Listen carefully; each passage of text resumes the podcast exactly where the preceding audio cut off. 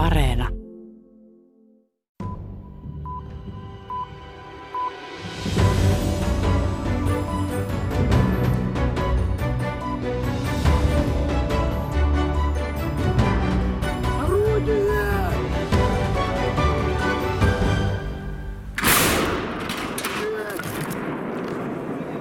Venäjä on moukaroinut Ukrainaa aloittamassaan täysimittaisessa hyökkäyssodassa jo yli puoli vuotta. Ukrainaa on raunioitettu niin, että Ukrainan puolustusministeriön mukaan ainakin kolme ja puoli miljoonaa ihmistä on menettänyt kotinsa. YK on mukaan ainakin 12 miljoonaa on paennut taisteluita, vahingot huitelevat jo yli sadassa miljardissa. Tässä maailmanpolitiikan arkipäivää ohjelmassa arvioidaan asiantuntijoiden kanssa, millaisessa tilanteessa tuhoisa sota nyt on syksyn alettua. Uh, Ukraine has clearly um, got the initiative. Uh, they have momentum in their favor. Yhdysvaltain Euroopan joukkojen entisen komentajan, kenraali Ben Hodgin mukaan aloite on nyt siirtynyt Ukrainalle. Samaan aikaan Venäjä kompuroi muun muassa logistiikkansa kanssa – Venäjän kirjeenvaihtajamme Heikki Heiskanen käykin läpi sitä, mitä 200 päivää täysimittaista hyökkäyssotaa on meille paljastanut Venäjän asevoimista ja sen taistelukyvystä.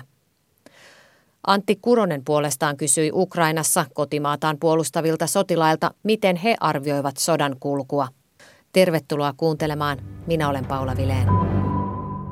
Ukrainassa vietettiin reilu kaksi viikkoa sitten kansallispäivää Venäjän aloittaman julman hyökkäyssodan varjossa – Ukrainan sinikeltainen lippu liehui Kiovassa pidetyssä seremoniassa kansallishymnin soidessa. Se, että Venäjä ei ole onnistunut alkuperäisessä tavoitteessaan rynnistää salamasotamaisesti Kiovaan, on Ukrainan kiistaton voitto ja voiman näyttö, vaikka sota muuten vielä raivoakin eikä loppua näy, ja Venäjä miehittää noin viides osaa maasta. Kansallispäivän juhlassa puhunut Ukrainan presidentti Volodymyr Zelenski vakuutti, että Ukrainan lippu tulee vielä liehumaan kaikkialla Ukrainassa, myös nyt Venäjän miehittämillä alueilla. Синьо-жовтий прапор України знов замайорить там, де його дім, там, де він має бути по праву, в усіх тимчасово окупованих містах, селах України. Zelenskin julkilausuttu tavoite ajaa venäläiset miehittäjäjoukot näyttääkin nyt kähtäneen viime päivinä eteenpäin. Slava Ukraini! Ukrainalaissotilas huusi kunniaa Ukrainalle kiinnittäessään sinikeltaista lippua takaisin vallatuksi väitetyssä kylässä Hersonin alueella. Sodassa on jo pari viime viikkoa ollut menossa Ukrainan vastahyökkäyksen vaihe – Hajanaisia tietoja hyökkäyksestä etelässä Hersonin alueella alkoi tulla elokuun lopussa. Herson oli ensimmäinen merkittävä ukrainalaiskaupunki, jonka Venäjä miehitti pian hyökkäyssodan alettua helmikuun lopussa. Venäjä oli suunnitellut pitävänsä siellä propagandistisen kansanäänestyksenkin Venäjään liittymisestä samaan tapaan kuin Krimillä sen valtaamisen jälkeen kahdeksan vuotta sitten. Aiemmin tällä viikolla Venäjä kuitenkin ilmoitti lykkäävänsä äänestystä turvallisuussyistä. Paljastavaa Hersonin taistelutilanteesta sekin.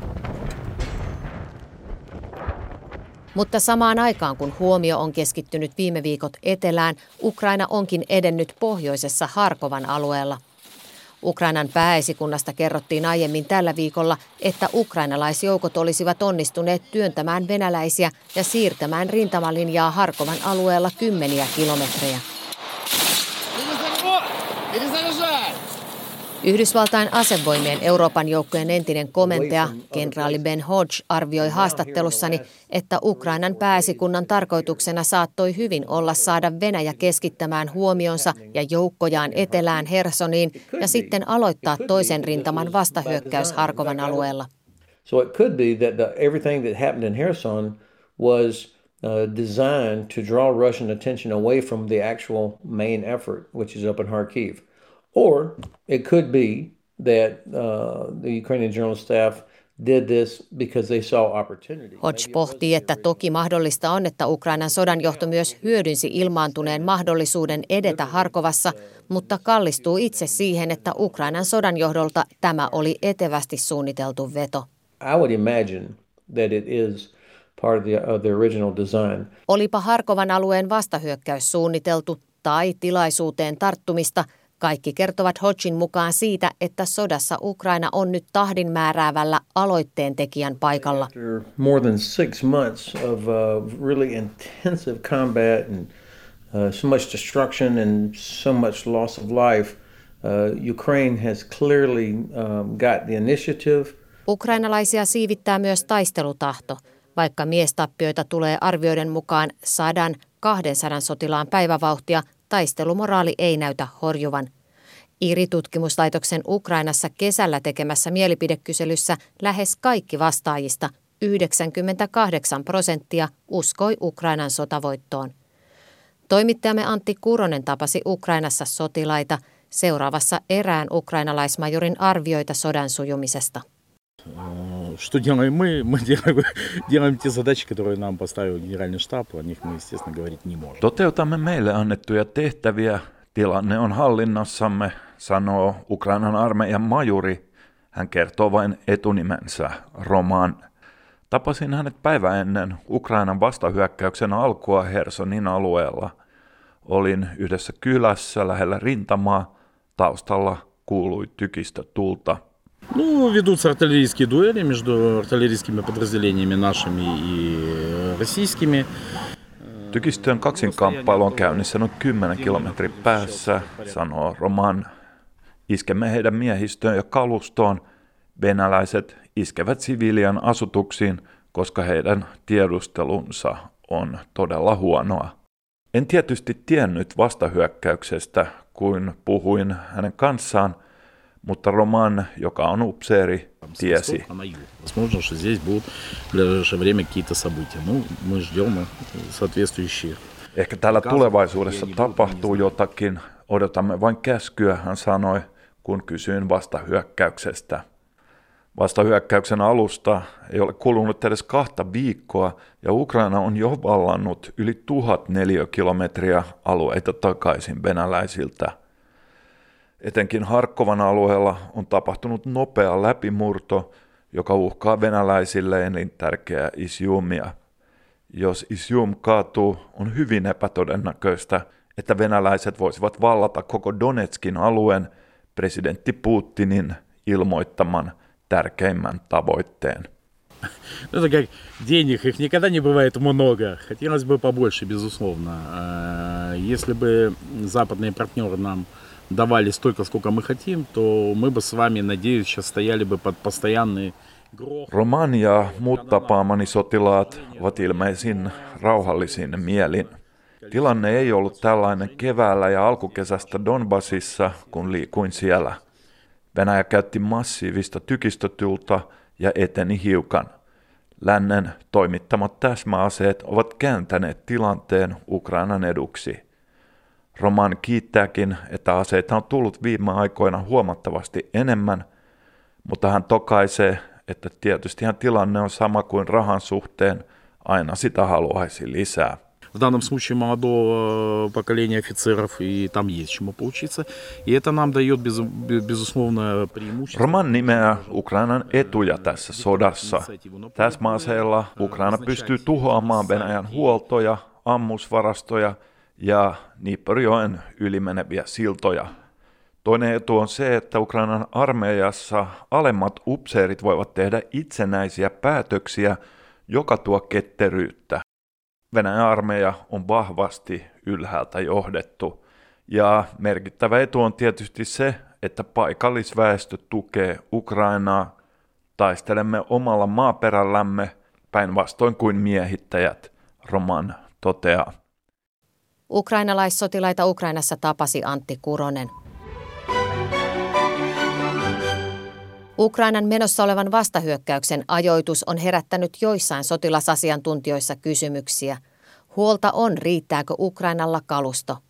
Myös Yhdysvaltain Euroopan joukkojen entinen komentaja Ben Hodge pitää epäselvänä, pystyykö Ukraina ylläpitämään vastahyökkäystä, riittääkö aseistus ja polttoaine, toimiiko huolto hyökkäystilanteessakin. Uh, the key now will be can they sustain it?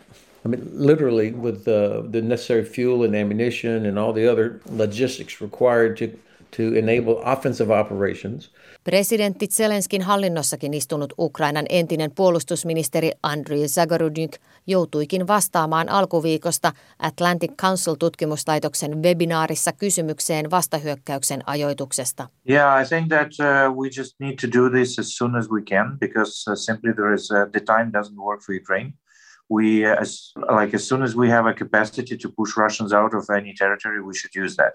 Ukrainan entisen puolustusministerin mukaan Ukrainan pitää ryhtyä vastahyökkäykseen heti, kun siihen tarjoutuu tilaisuus, sillä aika ei ole hänen mukaansa Ukrainan puolella. Syyssateiden ja lähestyvän talven on pelätty vaikeuttavan sodankäyntiä maastossa. Atlantic Council-tutkimuslaitoksen Eurasia-osaston apulaisjohtaja Melinda Herring on erikoistunut Ukrainaan ja uskoo Ukrainan kyllä selviävän talvesta, mutta kovaa taistelua se edellyttää. And then the Ukrainians have to keep fighting like hell. I think Ukraine is going to weather winter just fine. I am worried though uh, about uh, how I think Russia will be sneaky and they will try to hit critical infrastructure. Kiovasta alkuviikosta tavoittamani Herring pelkää Venäjän jatkavan sumeilematonta siviilikohteiden tulitusta ukrainalaisten taistelutahdon nitistämiseksi. And they'll try to hit heating facilities in particular in Ukraine to try to destroy morale. I'm also worried that it may continue to uh, target schools in Ukraine as well. Herring sanoo olevansa huolissaan myös muista likaisista tempuista, kuten energialaitoksiin ja kouluihin iskemisestä, jotta ukrainalaisten maanpuolustustahtoa saataisiin heikennettyä ja ihmisiä ajettaisiin pakoon kodeistaan. Tosin tällä hetkellä Venäjällä on pahoja vaikeuksia itselläänkin ylläpitää erikoisoperaatioksi kutsumaansa hyökkäyssotaa. Venäjän asevoimilla on ollut vaikeuksia värvätä riittävästi sotilaita kaatuneiden ja haavoittuneiden tilalle. Samaan aikaan presidentti Vladimir Putin ei ole julistanut yleistä liikekannalle panoa. Kirjeenvaihtajamme Heikki Heiskanen käy seuraavassa läpi Venäjän asevoimien tilaa venäläisen asiantuntijan kanssa.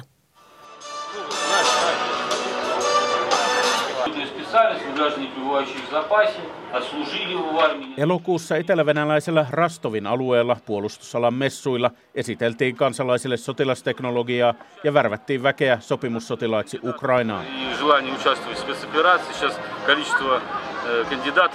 Halukkuus osallistua sotilaalliseen erikoisoperaatioon on kasvanut. Rastovin kaupungin värväyskeskuksen johtaja majuri Sergei Ardashev kehui uutistoimisto Reutersille – Virallinen Venäjä välttelee yhä käyttämästä sanaa sota. Todellisuus ei välttämättä ole niin juhlava kuin messuilla annetaan ymmärtää. Läntiset tiedustelupalvelut arvioivat, että vakavia tappioita kärsineellä Venäjän armeijalla on paha miehistöpula. Tämä näyttäisi johtaneen jo epätoivoisen oloisiin toimiin. Venäläiset kansalaisjärjestöt ja tutkivat toimittajat ovat kertoneet yksityisen Wagner-sotilasyhtiön värväävän palkkasotilaita Ukrainaan Venäjän vankiloista.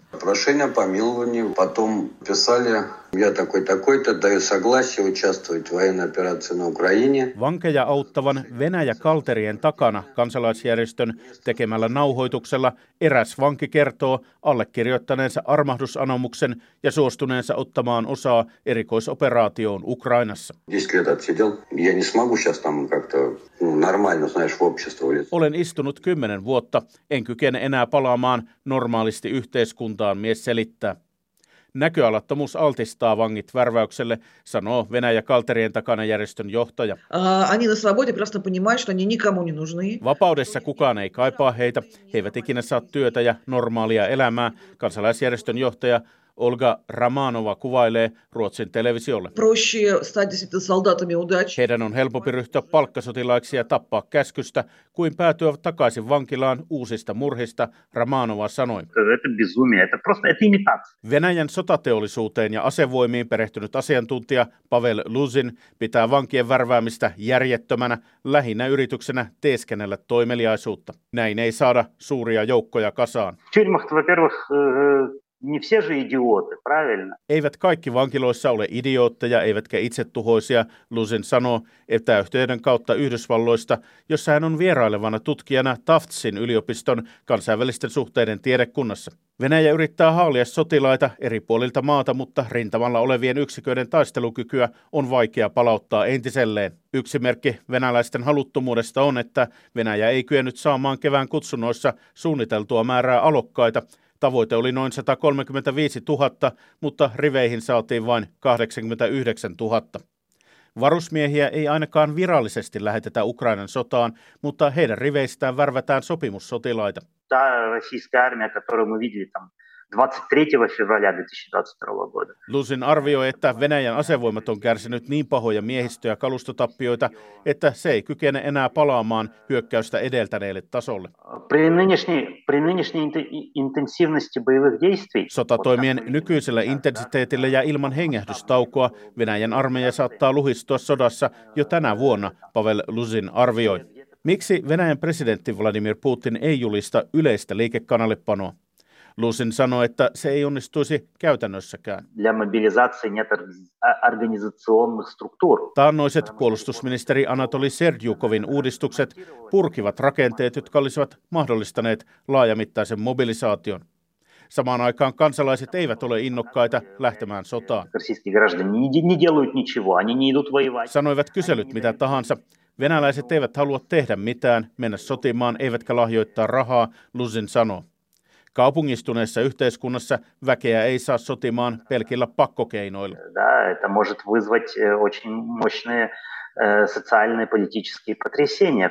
Kaupungeissa se voisi herättää hyvin voimakkaita sosiaalisia ja poliittisia järjestyksiä, jotka halvaannuttaisivat vallan ja talouden, Luzin sanoo.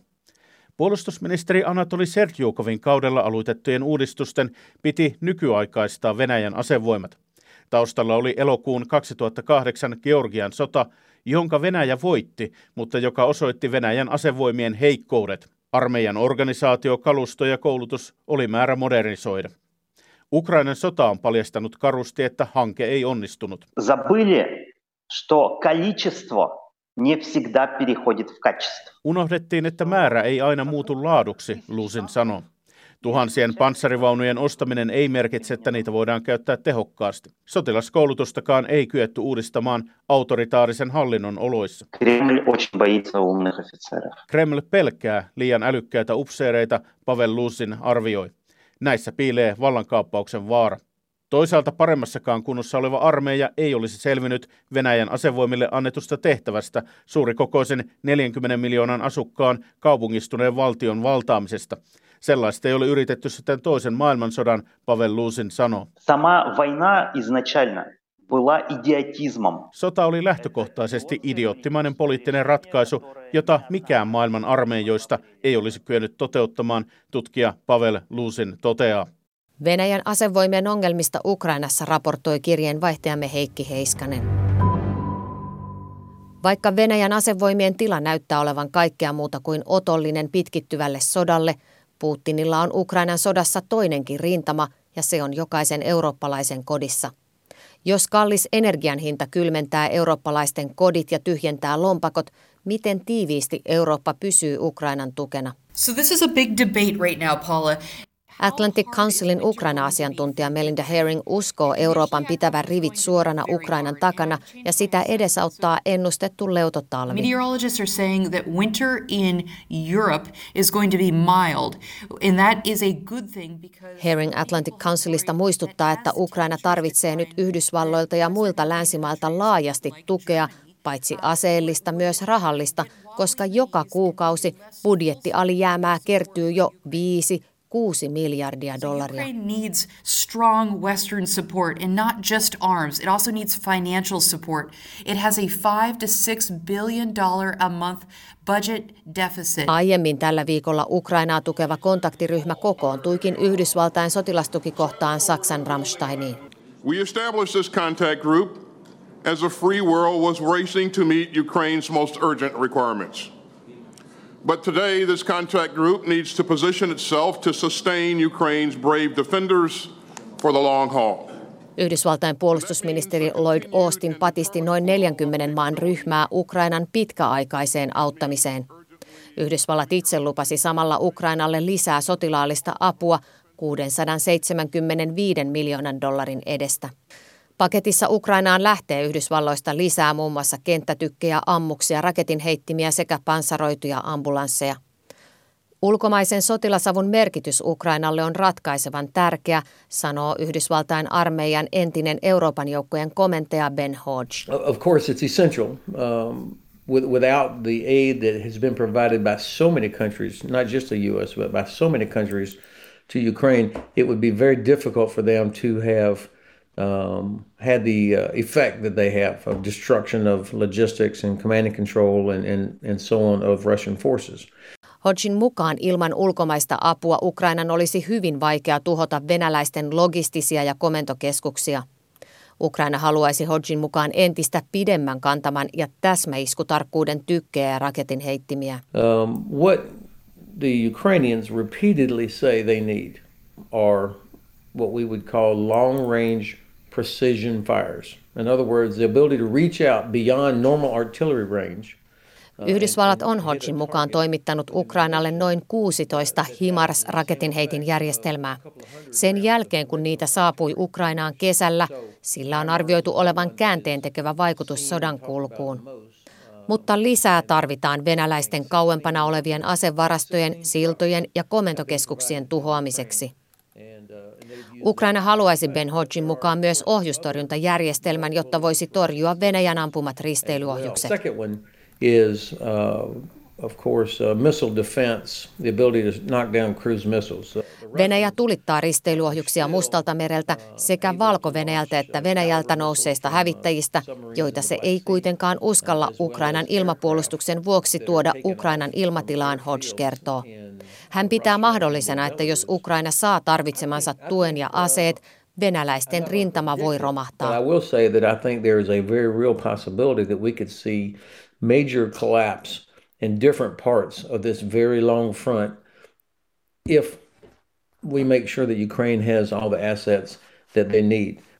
Yhdysvaltain armeijan Euroopan joukkojen entinen komentaja pitää tällöin täysin mahdollisena, että Ukraina pystyisi vielä ennen vuoden loppua työntämään venäläisjoukot takaisin siihen tilanteeseen, missä oltiin ennen kuin hyökkäys helmikuussa alkoi. Uh, pushing Russians back to the 23 February line by the end of the year is possible, maybe more, but I think that is, is absolutely possible. Kysytään vielä lopuksi sotahistorioitsija Emil Kastehelmeltä, miten paljon voidaan tietää sodan kulusta, kun yksityiskohtia ei Ukrainan sotilas eikä poliittinen johto juuri ole kertonut. Puhumattakaan Venäjästä, joka hädin tuskin on myöntänyt edes sotilaitaan kaatuneen. Minkä Joo. verran meillä on tässä nyt sitä sodan sumua, jota me emme vaan voi tietää, mitä tapahtuu? No tällä hetkellä me näitä, esimerkiksi tätä meidän tilannekarttaa kohtaa tehdään tämän meidän avointen lähteiden tiedusteluun perustuvan tilannetiimin kanssa. Ja tota, siinä on aina tiettyä epävarmuutta, että missä mikäkin vaikka rintamalinja kulkee, tai kun puhutaan vaikka Ukrainan vastahyökkäyksistä, niin Ukrainalla on ollut melko hyvä tämä operaatioturvallisuuden taso, niin ei tule välttämättä semmoista kovin selkeää materiaalia siitä, että, että näitä pitää tavallaan tietoja kerätä monesta eri lähteestä ja pyrkii niistä muodostamaan sitten jonkinnäköinen järkevän oloinen analyysi ja sitten se laittaa kartalle. Eli kyllä tätä sodan sumua on paljon, toisissa paikoissa sitä on enemmän kuin toisissa. Sitten on myös rintamalohko, jolla tulee jatkuvasti melko selkeää vaikka geolokatoitavaa video- tai kuvamateriaalia, ja sitten tiedotteet kertoo selkeämmin, että missä taistellaan, mistä hyökätään mihin, mitä alueita venäläiset ampuu tykistöllä ja niin edespäin. Eli, eli sodan sumu vaihtelee eri rintamalohkoilla merkittävästi. Näin totesi Ukrainan taistelutilannetta nettiin kartaksi päivittävä sotahistorioitsija Emil Kastehelmi. Tähän päättyy maailmanpolitiikan arkipäivää tällä kertaa. Ensi viikolla tutkitaan millaisessa tilanteessa Italia on menossa ennenaikaisiin vaaleihin. Minä olen Paula Vileen. Lämmin kiitos seurastanne ensi viikkoon.